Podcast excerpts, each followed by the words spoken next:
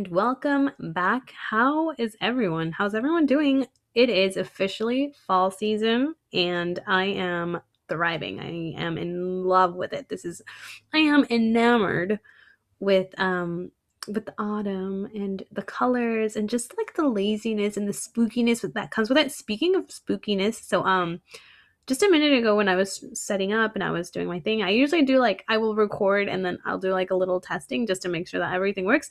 And whenever I played back, it just sounded like weird gibberish. So I don't know if maybe my house is haunted and some sort of like spirit is trying to get in touch with me, which if that is the case, go away. We don't need any more spirits in this place. It's already a full house. So, now that we've got that out of the way, how is everyone? It's already been two weeks. Um, this these two weeks just flew by. For this this last week, um, my sister she's on a romantic getaway with her husband, so I've been house sitting for her, and I've been babysitting and dog sitting. So it's been a lot of fun. I've had a really good time. Um, right now I've been in charge of you know my three kids, her three kids, her dog, my cat. Which my cat she just stays in my house. I don't take her like she's um she's a vicious little booger and she doesn't like my sister's dog. And her dog is just like a little teacup chihuahua. Her name's buddy. She's she's really cute really adorable. Um but my cat just doesn't like her.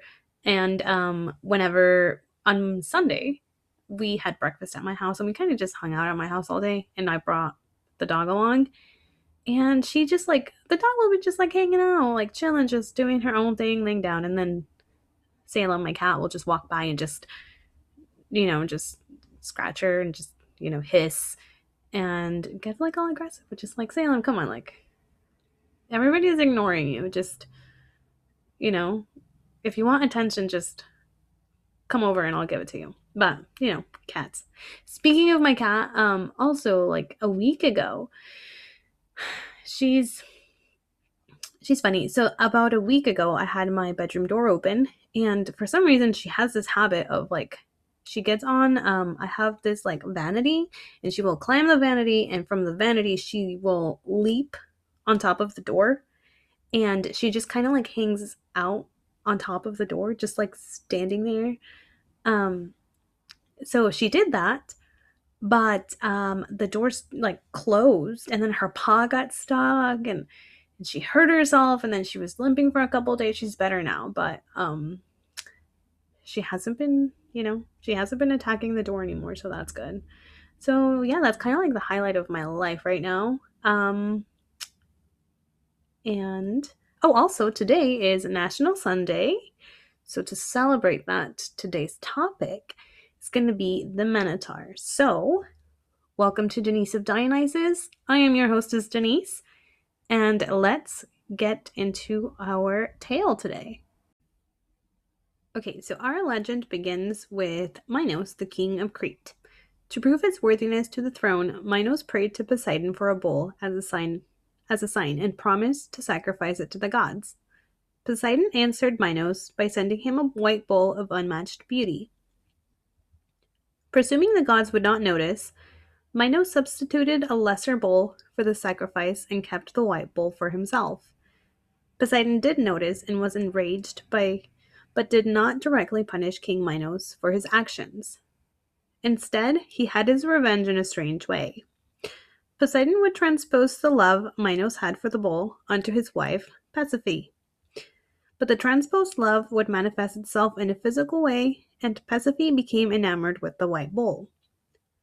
Pasiphae was a sorceress herself, but she couldn't counteract the will of a strong god like Poseidon. The queen engaged the help of the inventor and architect Daedalus, and he created a hollow wooden cow in which Pasiphae could conceal herself to mate with the bull. The result of this union was the Minotaur. At his birth, the Minotaur was named Asterion, a name that is translated to Starry One, as a baby, Asterion was treated as a normal child. When he was a little bit older, he was allowed to run around the palace of King Minos. As Asterion grew older, he became more savage, and the bull like characteristics of Asterion grew more pronounced. He would terrify visitors to the palace. It was then that Asterion became known as a Minotaur. It was no longer safe for the Minotaur to roam free, and King Minos sought the advice of the Oracle of Delphi to find a solution. The oracle advised King Minos to create a labyrinth beneath his palace and to imprison the Minotaur in it. King Minos then reached out to Daedalus and had him create this labyrinth.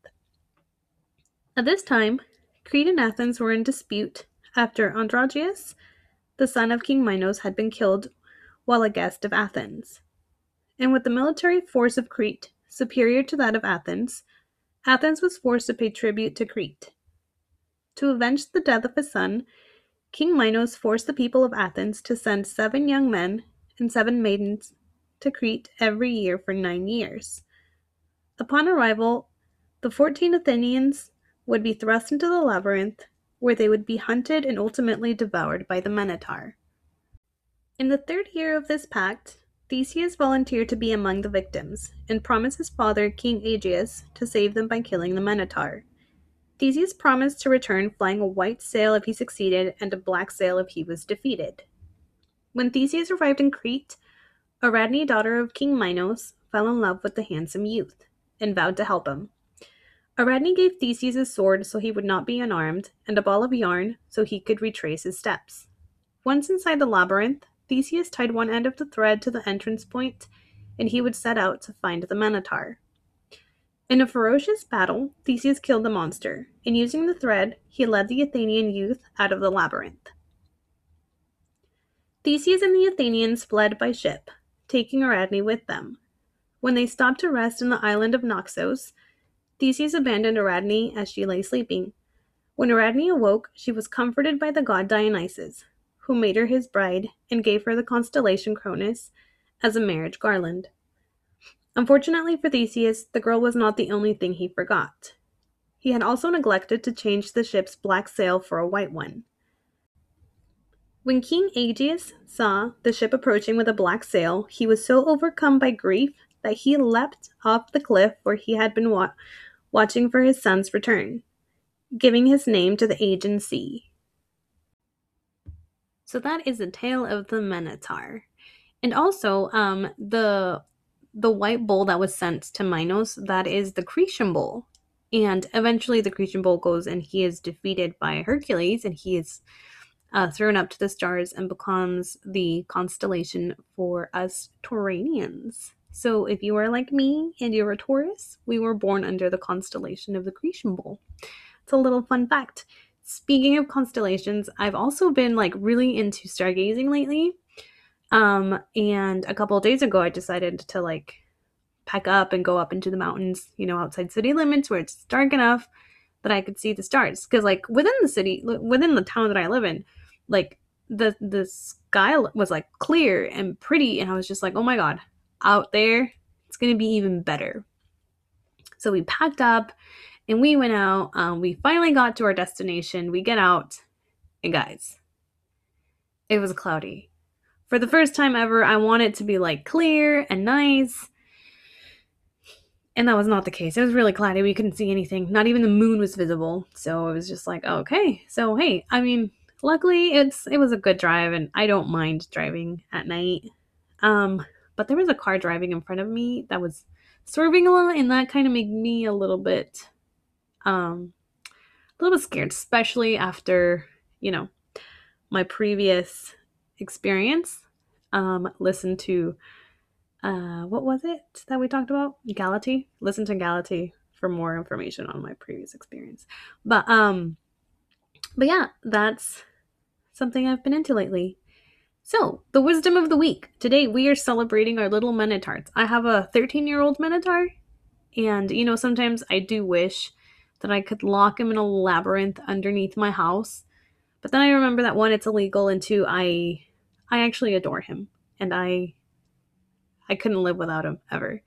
You know, so celebrate your Minotaur if you have one at home, or if your best friend has one, or you know, somebody in your family has one that you actually like enjoy being with. You know, it's so let's celebrate our little Minotaurs. So, with that said, Thank you guys for joining me this week. I am actually late to go pick them up from school. So I will talk to you guys in a couple of weeks and as I drop everything around me. All right. Thank you guys. I'll see you next. No, not next week. I'll see you in a couple weeks.